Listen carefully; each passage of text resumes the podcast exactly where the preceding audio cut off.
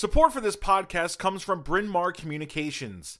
B M C produces a number of informative podcast series spanning a variety of topics in optometry. Discover a new show at itube dot net slash podcasts. Support for this podcast comes from Notal Vision, a patient-centric ophthalmic diagnostic services company extending age-related macular degeneration monitoring from the clinic to the home, providing optometrists with remote diagnostic tools to support their patient care. Managed by the Notal Vision Diagnostic Clinic, the ForeseeHome program helps detect wet A M D conversion as early as possible. My name is Damon Dierker. I'm here with my colleagues to talk about A M D management and use of ForeseeHome and the Notal Vision Diagnostic Clinic in particular. I am Director of Optometric Services at Eye Surgeons of Indiana and currently President of the Indiana Optometric Association. I've got three of my colleagues here from across the country, different practice types. I want to go ahead and introduce them before we get started into our conversation. Uh, Doctor Barry Eiden, why don't you tell us about yourself, your practice, and your experience with the Notal Vision program? Sure, Damon. Thanks, everybody, for having me join you uh, today. And uh, we practice in the Chicago area, in the suburbs of Chicago. Practice is uh, called North Suburban Vision Consultants. We're a group practice with uh, five O Ds and three M Ds. It is an O D-driven, O D-owned practice. Um, and uh, multi-specialty practice, to be honest with you. And we do a lot of primary care, a lot of anterior segment disease. We do a lot of retina in terms of diagnostics and managing with uh, local uh, retina specialists as well. So as it relates to the topic for this evening, um, I think the perspective that we're going to bring to the group is more of a primary care environment. Um, So I hope that that really does resonate with a lot of the folks who are listening to the podcast. Uh, we were involved with uh, Notal Vision for quite some time, actually, uh, probably even before they were called Notal Vision. Um, we've been utilizing the Home four C technology for years now and uh, have found it to resonate with our uh, approach in a comprehensive management of uh, age-related macular degeneration. Thanks, Mary. I'm excited to have you here, and I think that primary care aspect really is one of the main points here is these patients are in our optometric clinics, and we need to be providing the very best care that we can so that patients have good outcomes. Uh, Doctor Dorothy Hitchmoth, uh, let us know about uh, your experience with the technology and a little bit about your practice. Sure. And again, thanks so much for having me. Um, it's really a privilege to be here uh, speaking with all of you and having the opportunity to share my experience um, with the technology that Notal has put out. So I've been in practice for twenty-four years. Um, I was the Director of Residency Programs and Chief of Service for twenty-two years at V A New England. My academic focus was on neuroretinal disease and systemic biomarkers. Um, and I actually had the privilege of working with the V A Dartmouth Outcomes Group, which is a nationally recognized program uh, at this point, looking to figure out, you know, what are the things that we need to deliver to patients to improve their quality of life and outcomes. So that's been part of my soul um, since my uh, academic days, which didn't end all that long ago. Um, I retired a couple years ago and um, expanded my two location rural private practice. Um, I have a healthcare consulting business as well. Um, so I have a keen interest in ophthalmic product development and, and that sort of thing. But um, really working in a rural area for my entire practice, uh, for my entire career, quite frankly, um, means that I have to manage um, patients um, right up to the O R door or right up to the needle, as I, I say, um, because there are just simply not enough ophthalmologists to, to, to cover some of the more advanced disease patients. So yes, I do primary care all the time, but I also receive referrals from other O Ds and quite frankly, even some other uh, ophthalmologists. And so we're seen as one of the practices that really um, is trying to do right by the patients in terms of prevention. And in fact, that's the mission at my practice is prevention of vision loss. Uh, so really Notal fits right in with with my own passion and our and our practice mission. And my first experience um, with the technology was actually before it even became part of um, the Home ForeSee. Uh, a retina colleague and friend of mine, Doctor Jerome Sherman at N Y U, actually introduced me to the in-clinic version of this technology probably six to eight years ago. I don't even know exactly anymore. Um, so when I saw the um, much more developed home version of the technology, I was really, really excited because uh, I realized, oh my God, this is something that could really help patients. Thank you, Dorothy. I think your uh, experience in various settings is going to bring a lot to this conversation. I'm looking forward to hearing your experiences with Notal Vision and ForeseeHome. And finally, uh, Mary Beth Yackey, um, a little bit closer to me in Cincinnati. Tell us a little bit about your practice and, you know, why and how long you've been using uh, ForeseeHome and, and for your patients with A M D.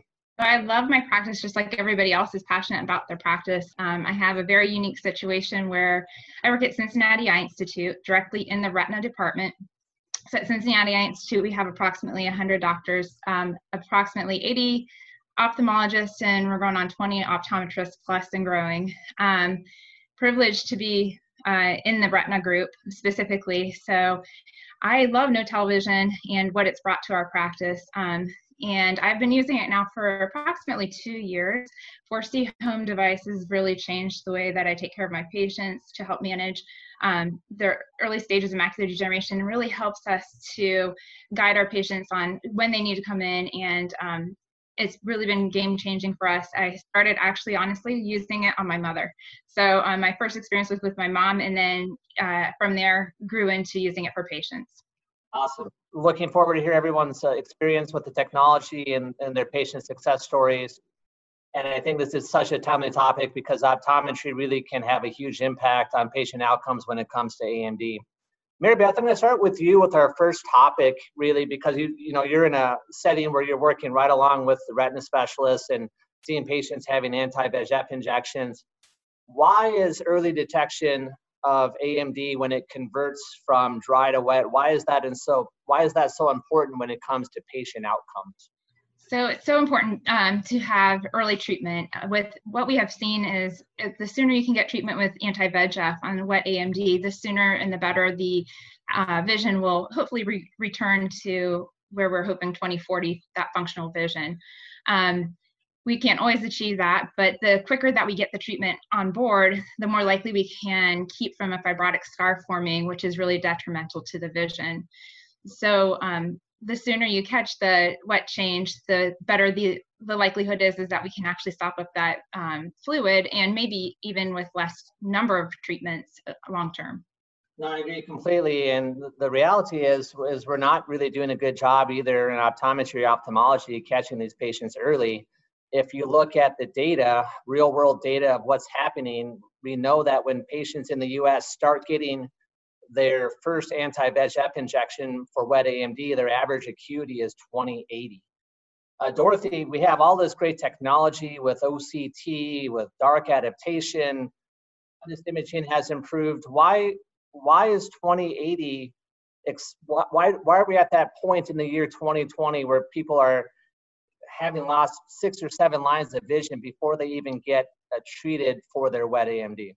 Thanks for um, actually saying that. Uh, you know, we have all this great advanced technology, and, you know, I, I actually have a Zeiss concept office, so I've got all the latest bells and whistles that we know are important for early detection of macular degeneration, whether it's, you know, F A F or O C T A, um, but those tools are only good if we're actually examining the patient in the office. At least that's what we have available now.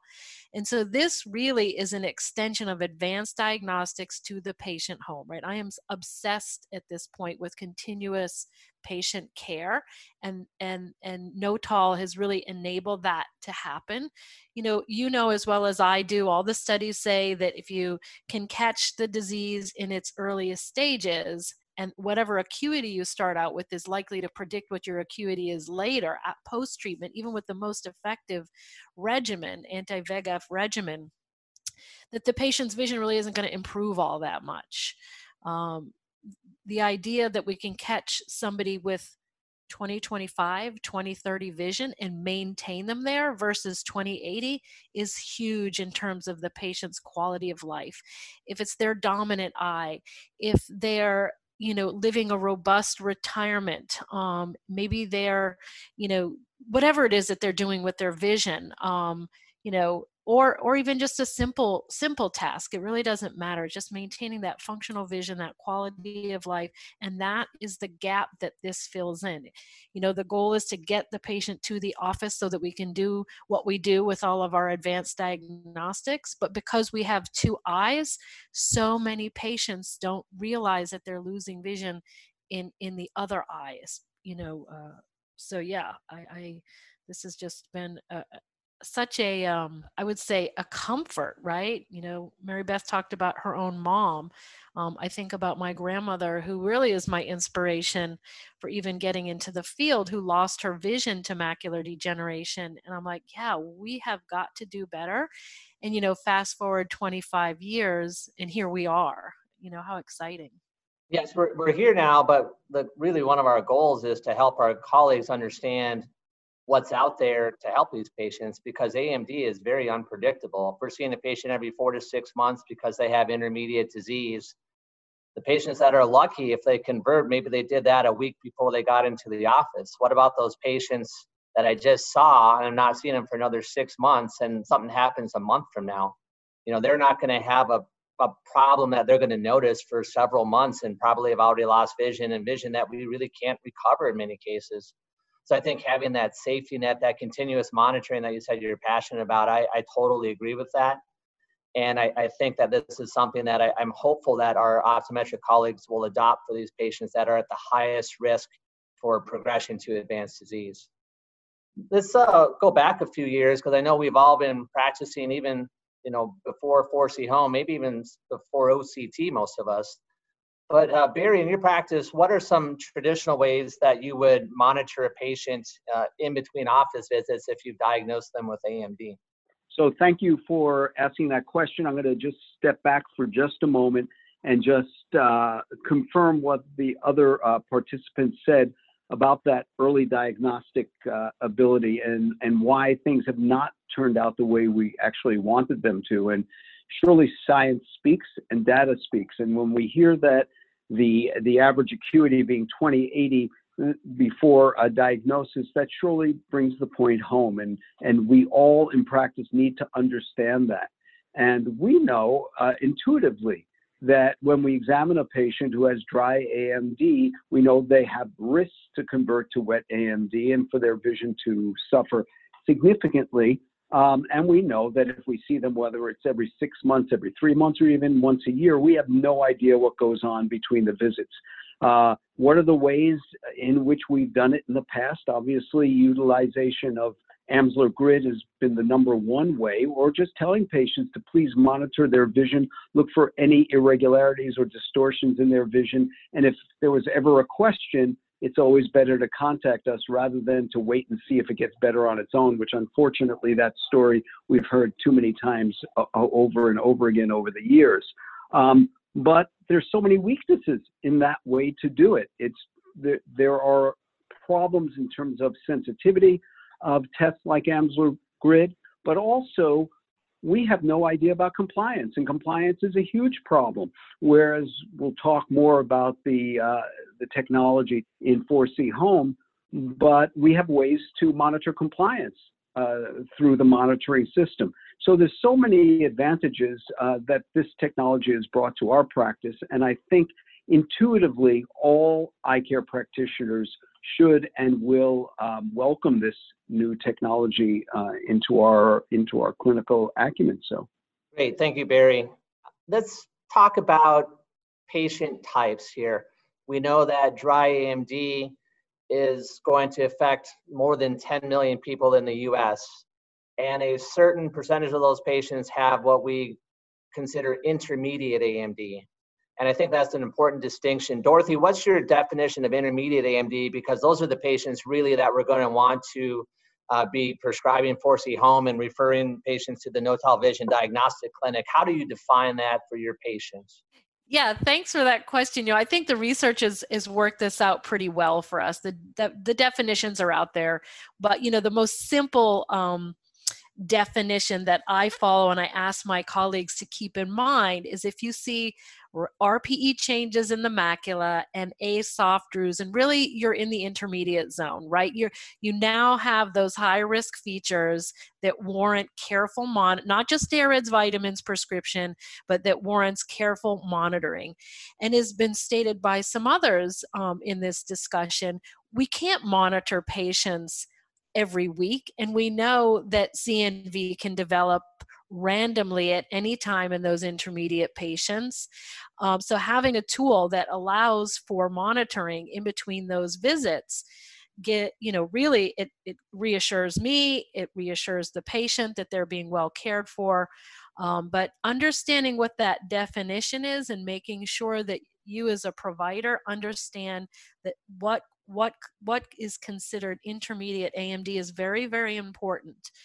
Um, you know, I, I do think there are some some misconceptions um, that if you don't have a, a lot of drusen in the macula, that um, you're not at high risk. Um, but really, you really need to pay attention to the strict um, classification and and make sure you understand that so you're getting the right patient to the right de- device. The right care at the right time. Thanks, Dorothy. And you know, I think what I try to teach to my students and colleagues as well is that if you see even a single large drusen in the posterior pole, that patient's at risk for progression to advanced disease, whether it's geographic atrophy or C N V, in the near term. So, in this intermediate patient that has, you know, soft drusen, like you said, or drusen in the presence of R P E changes in the presence of drusen, their risk is fifty percent over the next five years of progressing to vision-threatening disease. So I think it's a really important distinction between early A M D and intermediate, and I think we have to step up our game as to how to manage these patients, and certainly home monitoring is part of that algorithm for everyone here. Mary Beth, how do you introduce uh, ForeseeHome to your patients so that they understand the purpose of it, and what you're hopeful for in terms of uh, impacting their, their outcome if they are to progress? And just as our colleagues have said, um, you know, the Amsler grid is one of those tests that you give the patient, they take it home, and compliance is probably not happening.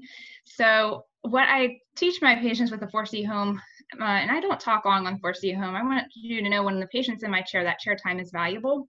So um, I tried to be quick with this, but when I introduce it, I try to make it like a game. I tell them, you know, this is uh, going to take about three minutes per eye. Um, we would love you to do it daily, but no less than four times a week, um, just to give us more data. And it's it's going to be a fun way for you to kind of monitor your vision. And I think if you set that in the patient's mindset that it's fun and not a chore, they're more likely to do it. I also think that you're going to get better results. And I think you have to let the patient know too, it's okay to fail. Nobody's going to do perfectly on this test, because one of the things that I think happens with patients when they're given this machine is they get frustrated because they might fail. Well, we're testing threshold with the ForeseeHome device. They need to know it's okay that they miss a point. That's the purpose of it. We're testing how far they can see. So quickly I go over, it's a fun game. You're going to do it, you know, hopefully daily, but at least four times a week. And um, it's okay if you miss a point or two, keep going and do your best. That's the purpose of this machine. Mary Beth, you've, you've talked about how this is, um, you know, you've put a positive spin on it, which I think is good, is, you know, we've got something that is a fun way to monitor your vision. I don't use that term exactly myself. I just say, I, I look at more of safety as like, this is a safety net in between visits so that if something changes, I can make sure that we're getting on it right away. But I think we need to take a step back, and I want to maybe swing it over to Barry and, and just what is happening with the test itself when we talk about preferential hyperacuity perimetry and ForeseeHome. What does that mean in kind of, you know, not getting too technical about it, but what is the device actually doing? So um, I'm, I'm going to actually probably not answer your question, which probably you might not like, but the truth of the matter is I don't care um, clinically. Uh, to be very frank with you, it, it, the technical aspect of this is not really critical to my concern. Um, my concern is that we have a technology that's sensitive and the data is out there in picking up the conversion. Uh, it's fairly easy to do. Um, I can tell you that Uh, you know, we've done just large numbers of patients, and the number of, or percentage of patients who aren't able to uh, qualify for reliable uh, outcomes is very, very low, thankfully. Um, so I don't get into the technology in terms of how hyperacuity perimetry works. I don't even use that word with patients. I just tell them it's a very simple home-based technique that will allow you to detect the conversion to more serious macular degeneration that's amenable to treatment, and it can save your vision. And it's a very simple concept to patients. They are totally frightened about losing vision from A M D. I mean, it, of all the diseases that we deal with, that is number one in our patient's mind in terms of fear of losing vision, because almost all of us and all of our patients know somebody fairly close to them who has suffered from this disease. So I'm sorry I didn't answer your question directly, but I, honestly, I just don't think it's really a critical point in terms of integrating it into your practice. And surely patients have no interest in how the how the uh, technology works. So sorry for not answering your question directly. No, I think I think that's fair, Barry. The the thought that came to me there is our is our friend and colleague Steve Ferrucci at the podium in terms of explaining technologies similar to this. He would say, you know, it just works. And I'm okay with that too. So it just works, you know it works, you know it's reliable. We'll get into the clinical data in a little bit. Uh, Dorothy, do you want to take a stab at explaining to a patient the experience for ForeseeHome and what they're going to be asked to do so that it uh, you can set that expectation up for the patient? Yeah, you know, I'm, I'm in agreement with Mary Beth. I like to keep it very, very simple. I actually don't get too much into that detail with the patient. My message to them is really simple. It's, I want you to have this device to check your vision at home, because the condition that you have can change next week, even though you saw me today. So in a very selfish way, I want my patients to know that even though I'm giving them the best care on that day for their condition, that I could still miss this conversion, right? In other words, I could miss what I'm monitoring for, um, which is an early conversion to wet macular degeneration. And some patients understand the difference between dry and wet. Um, and I do try to explain to them, because macular degeneration is so prevalent where I am. I'm in, I'm in New England, um, with this just density of Northern uh, European descent folks. And so they do talk to their neighbor up the road. I have lots of retirement communities. They know that dry macular degeneration may be okay, wet macular degeneration bad, um, and they think that they're two different disease um, entities in a lot of cases. So I'm very, very simple in the explanation. I'm like, you need to take, you need to have this device at home. It's very simple to do. You're going to stick your head into this little device and you're going to respond to it. And it takes like, you know, very, very little time in the course of your day. And a really nice person's going to call you on the phone uh, and help you run the test, set it up. This is going to be so easy. Um, so I don't get in, into any of that, quite frankly, because I actually have a lot. I'm, I'm so happy to be able to say that I'm one hundred percent confident in what happens when I do the handoff to Notal, right? I know their technicians are fantastic. I know that they understand that their different patients have different needs um, and, and different levels of um, health literacy. And so, yeah, I just keep it simple. Yeah, I agree. I think that's a, a good strategy. And, and with that in mind, uh, if, a follow-up, uh, Dorothy, on that. Since it is a simple test and it's, you know, covered by Medicare generally, and it's just taking a few minutes for a patient to do, is do you offer this or prescribe it rather to all of your intermediate A M D patients? Yes. So I introduce the technology to all the patients that have intermediate A M D. Um, and, you know, most of them are Medicare patients. Um, I do have some patients that are younger. And so I do have some third-party payers that we have to sometimes solicit um, to have the test covered. But um, yeah, I offer it to everyone. Um, most patients will be completely um, enamored, I would say, by the fact that they can monitor their vision at home. Um, there are some patients, I think, that maybe are afraid of the technology or um, don't like technology in general, but quite frankly, um, so many of my patients, if they have, a, if they come in with a cell phone, this is like a no-brainer, right? Which is all of them, you know. And I, if they have a Kindle or an iPad at home, you know, this is going to be a suggestion. So really, it's a rare patient that resists. Um, I, I do think, as you can imagine, all patients are always worried about coverage. You know, how how is this going to be paid? Um, and um, and that's a legitimate concern. But quite frankly, as as we all know here on this call, um, thankfully, this is something that Medicare reimburses.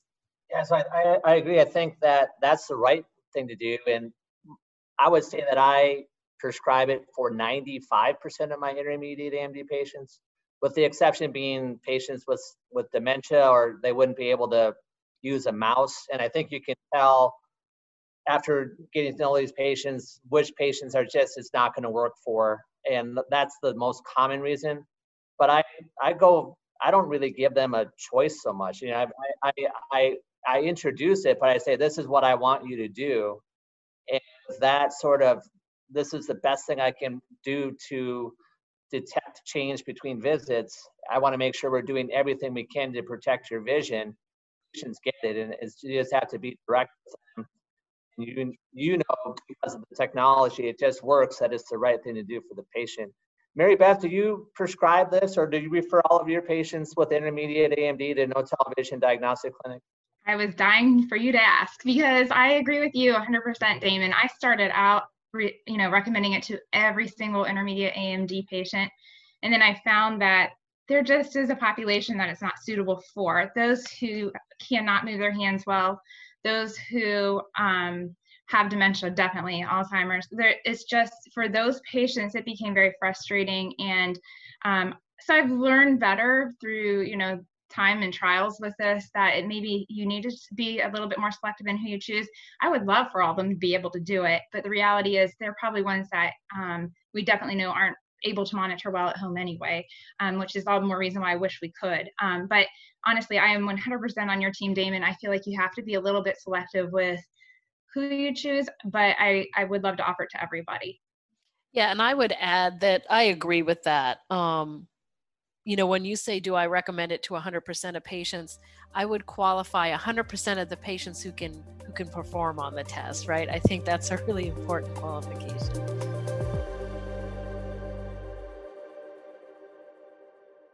Support for this podcast comes from Bryn Mawr Communications.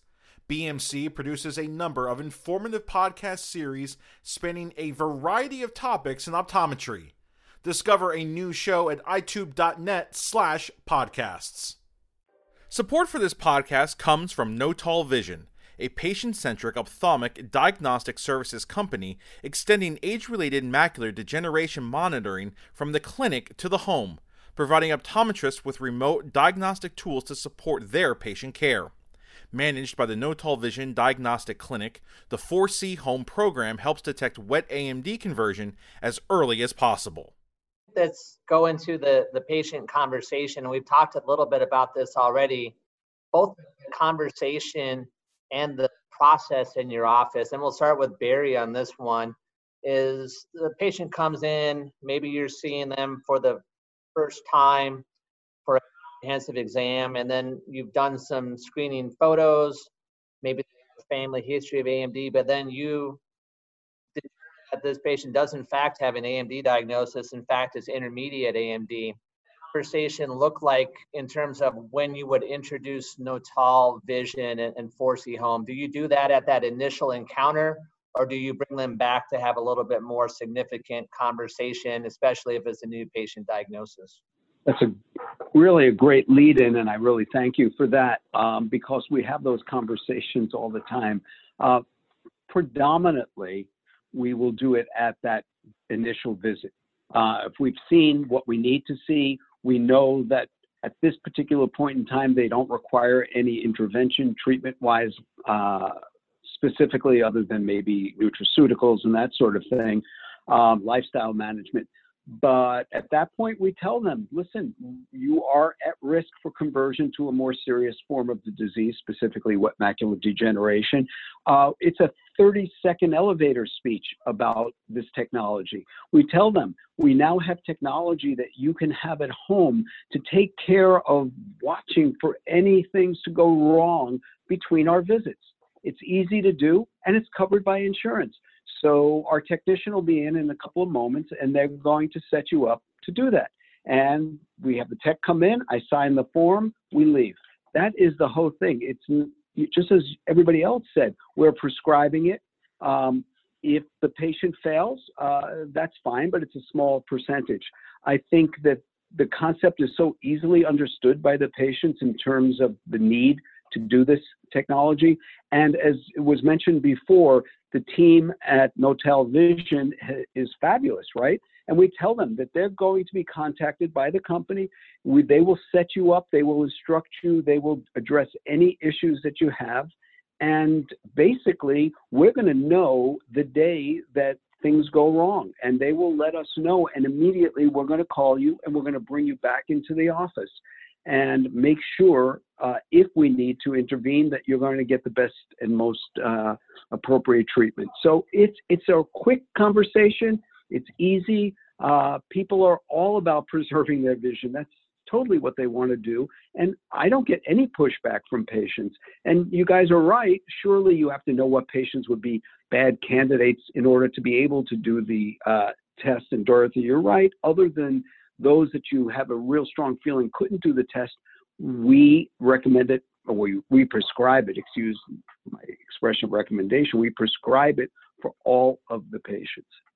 Great, and I think that my elevator speech is very similar to yours now, and it really is about thirty seconds. And I, I think back a, a couple years ago when I started using the technology is, you know, it was more of a minute or two conversation. The nice thing about Notal is they've got a variety of different patient education tools that you can use, including a, a video that I would show, you know, th three minute patient journey sort of video. And to be honest, I, I'm so confident in the technology and the patient acceptance, and it's very reliable in terms of it, the insurance coverage is it now it's a thirty second conversation is exact almost to the T what you just described, and then I hand it off to the technician to get a little bit of information so we can send that in either via a portal or a fax so that we can get that patient on the technology. Dorothy, how does that conversation or that protocol look in your rural practice with your A M D patients to be able to explain to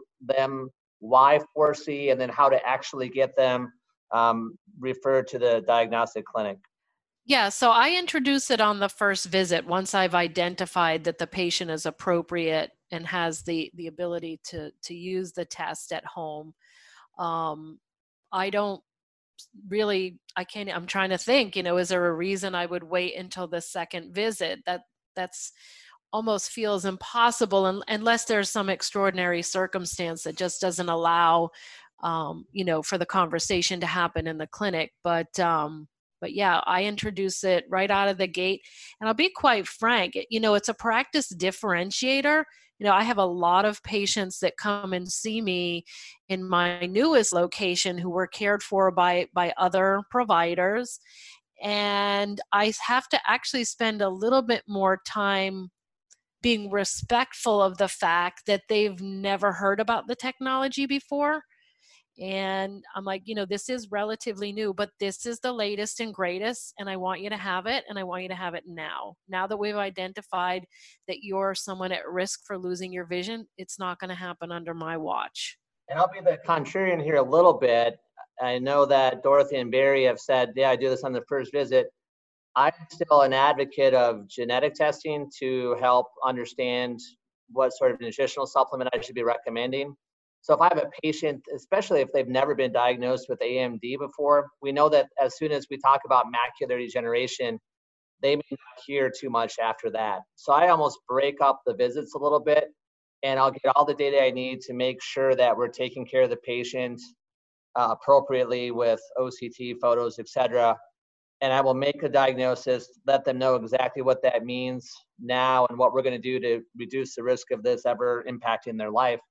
And then we'll go over the typical lifestyle modifications.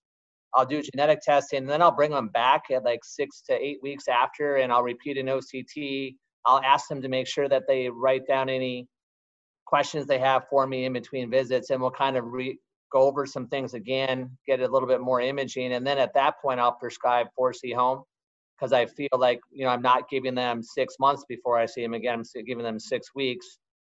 And, you know, again, it's evolved a little bit, especially with COVID, in terms of just being efficient in the practice. You've got them in the practice now. Maybe you do everything you can.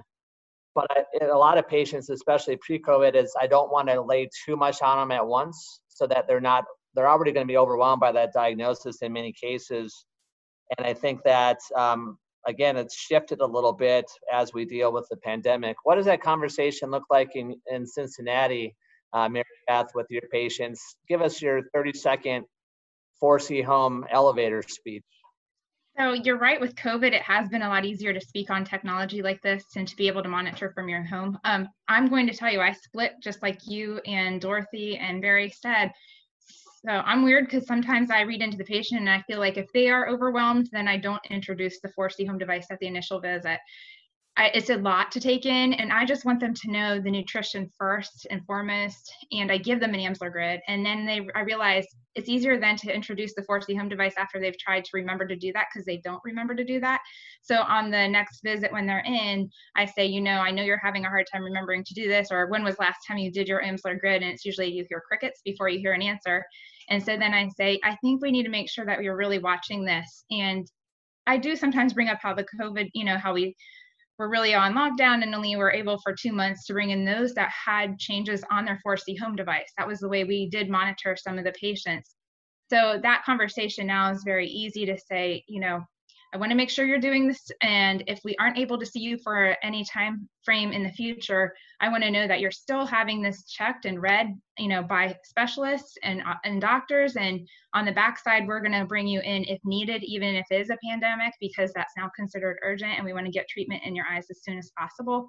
So it is still a very quick little talk, but I will tell you, my management is very split between how you all do it, and I think every doctor needs to find their own style and what works for their patients. And it might not be streamlined for every patient the way, you know, to talk to them. But that's that's basically the my little take home speech. I'm going to jump in just for a second and add, add to what you were just mentioning. Um, in terms of doing it at follow up, of course, now with telehealth, that becomes another alternative, that you can, you know, schedule a follow up and without a live visit, and go over things in a more relaxed environment.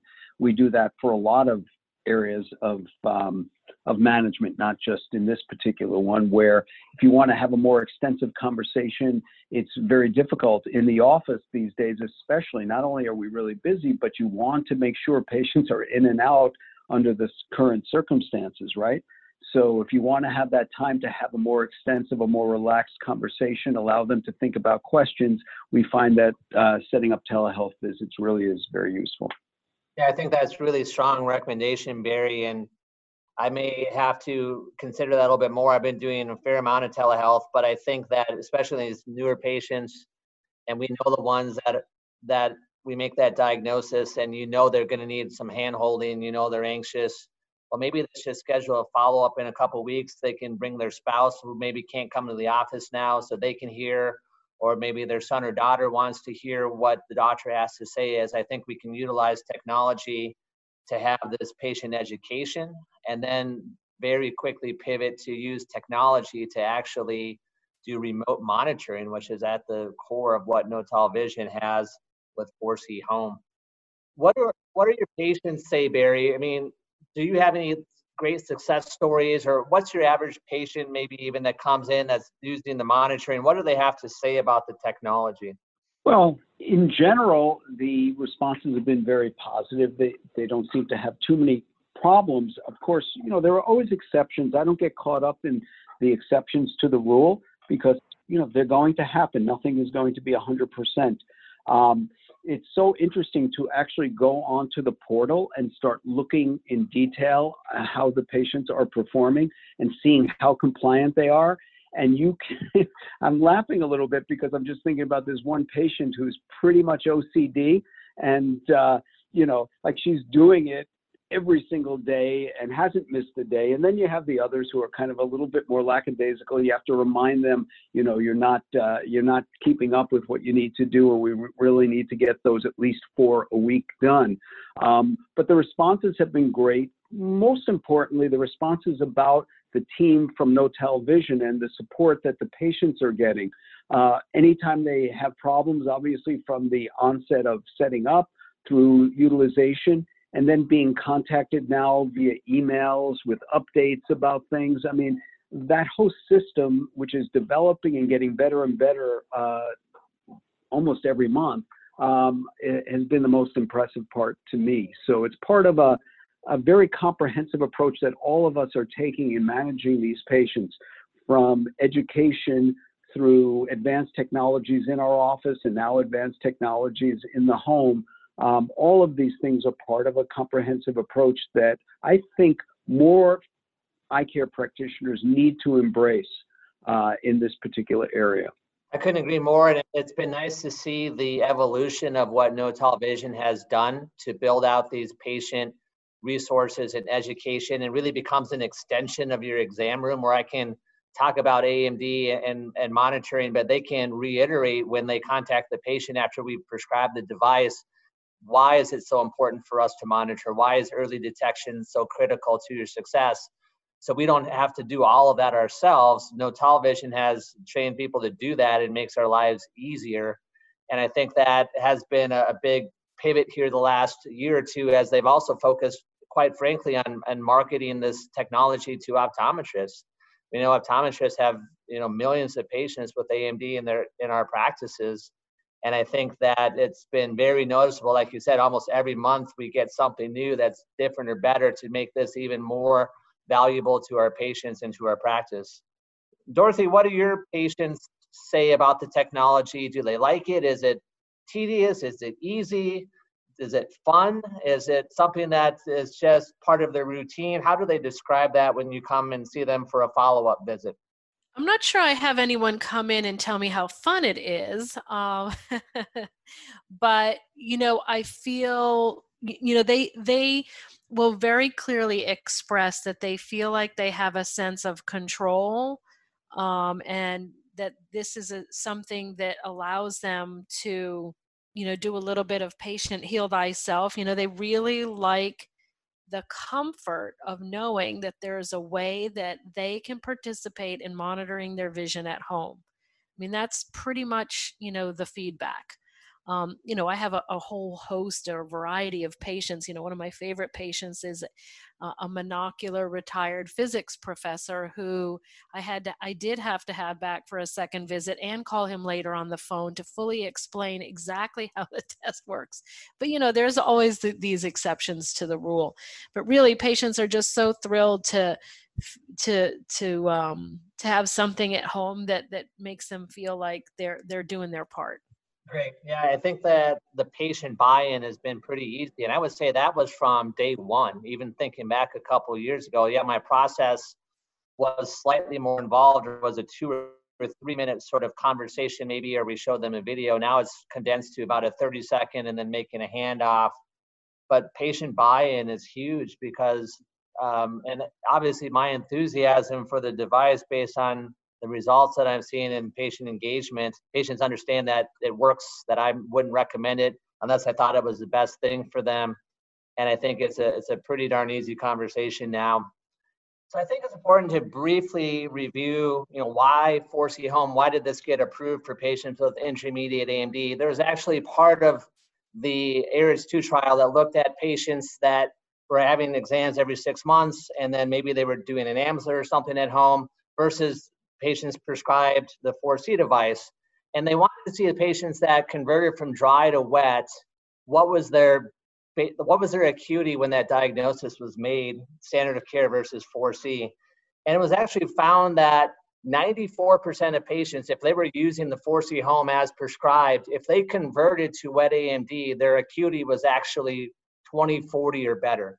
And that was fifty percent more than patients in the standard care arm. There was actually strong enough data that the researchers said it would be unethical for us to continue this trial because the results were so favorable for the ForeseeHome technology in terms of outcomes that we just, it doesn't make sense for us not to offer this to all of the patients. So with that in mind, and obviously that's strong data to be able to get, you know, coverage for this uh, device and to have the confidence to recommend this to really all of our, or nearly all of our intermediate A M D patients. I want to ask Mary Beth, why do you think that this has not yet become the standard of care? Or honestly, do you think that this is now going to be the standard of care going forward in management of uh, intermediate A M D?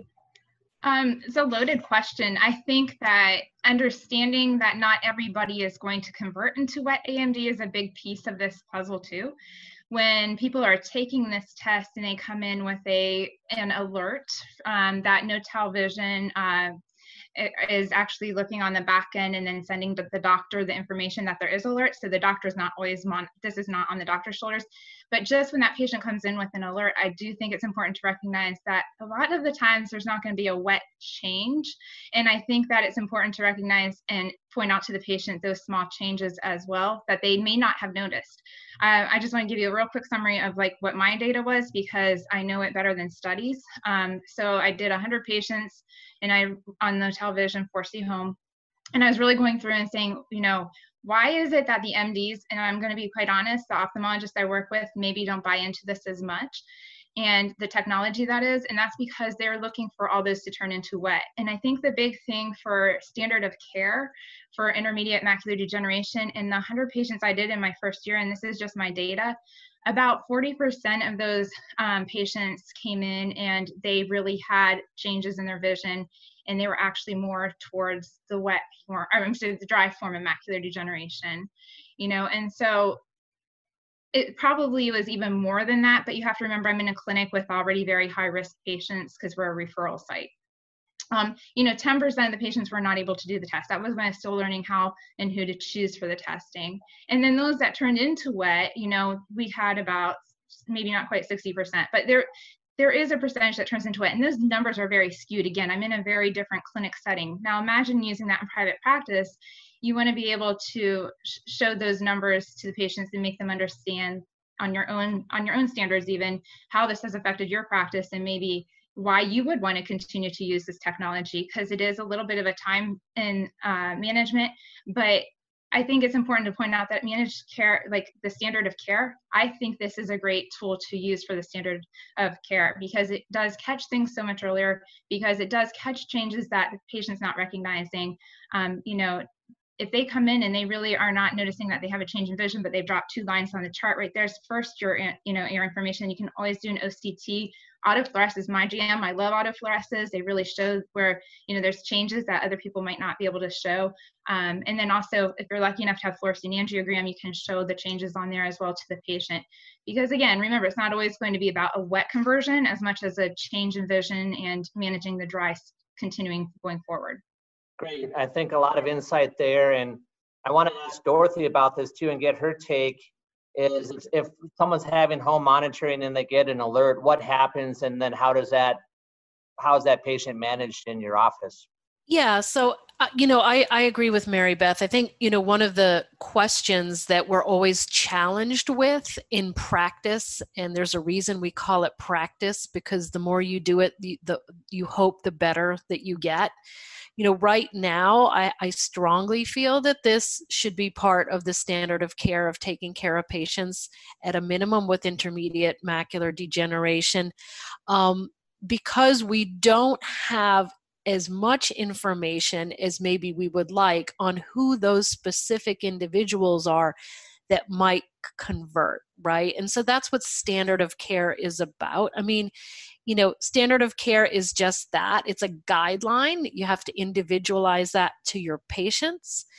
But having said that, this is a visually devastating disease, and we now have really good studies, such as the one that you mentioned earlier, that make it very, very clear for those patients who do convert, the detection is so much earlier, it would be crazy for us not to, pre- it would be, you know, you know, right up in there with unethical not to prescribe the device.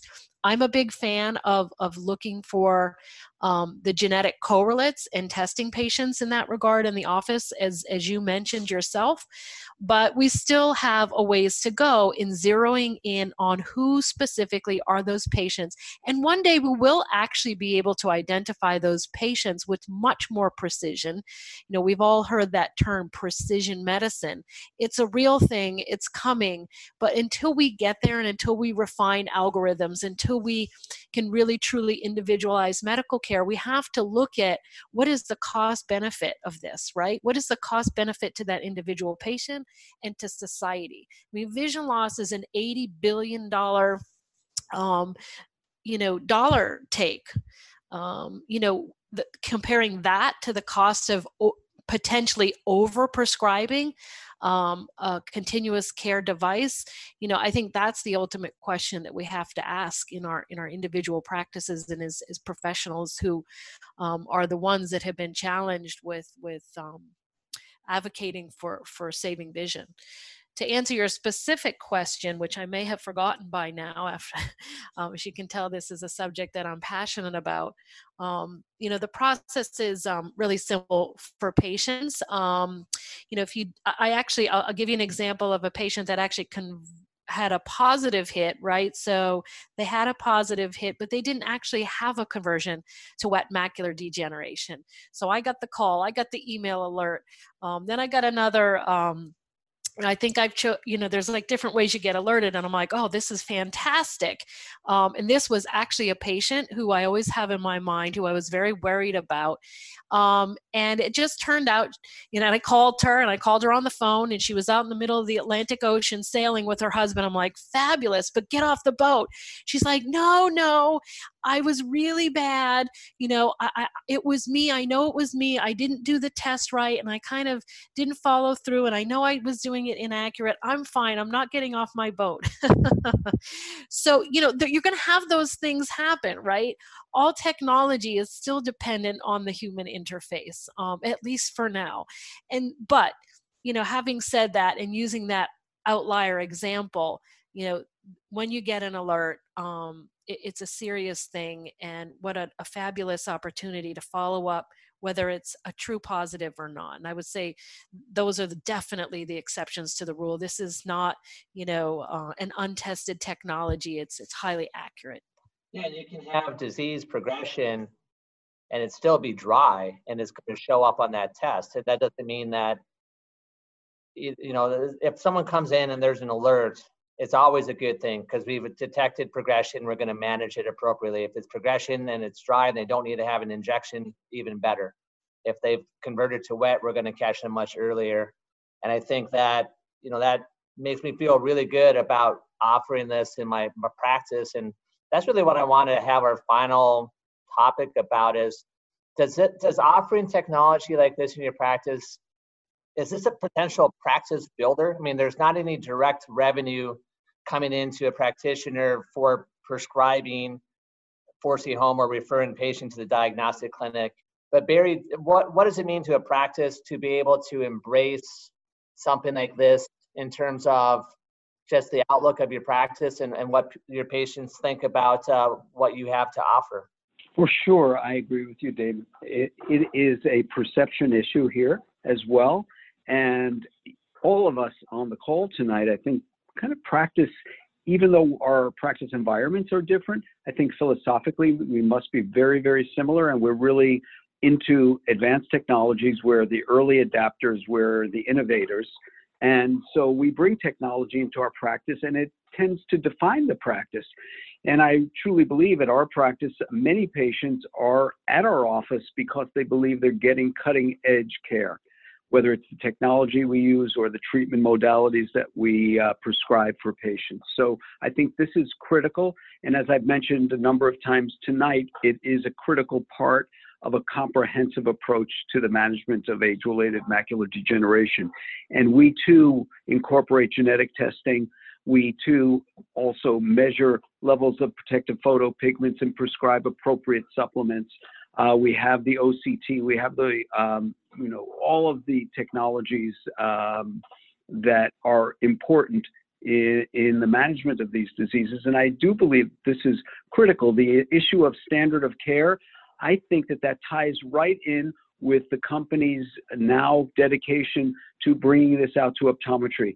I've kind of consulted to a bunch of folks at the company over the past number of years that I thought they needed to do that way at the beginning, and their, you know, their approach towards uh, retina specialists might have been a lot of work with uh, not as much return, although I surely approve and appreciate that if we get buy-in from our retina specialists, it makes our life a little easier. But I think to create standard of care, we're going to have to get this into the hands uh, or at least awareness of lots and lots of optometrists. And I think it will resonate with many, many of us in our profession. And then it will become standard of care, I believe. That's great. And I think the retina specialist buy-in is mixed. You know, I think it depends what part of the country you're in. But I do know that retina specialists, like optometrists, like having great outcomes. And they would much rather treat a twenty twenty, twenty twenty-five wet A M D than have a patient that's twenty eighty or twenty two hundred before they start getting their injections. I think we can all get on board with this. Um, final thoughts, Dorothy, in terms of the technology and its importance to A M D management going forward? Yeah, you know, I'll just underscore again that, you know, I, I think this is the future. Um, I think this is the way that we will care for patients, not just with macular degeneration, but perhaps even with other disease states that threaten central or macular vision. So uh, I'm excited that we've brought this into our practice. I have great comfort in um, uh, the fact, knowing the fact that my patients have access to the latest technology, and I, I really look forward to um, to, you know, the next generation uh, iteration of, of this, quite frankly. Yeah, um, exciting stuff. Mary Beth, final thoughts?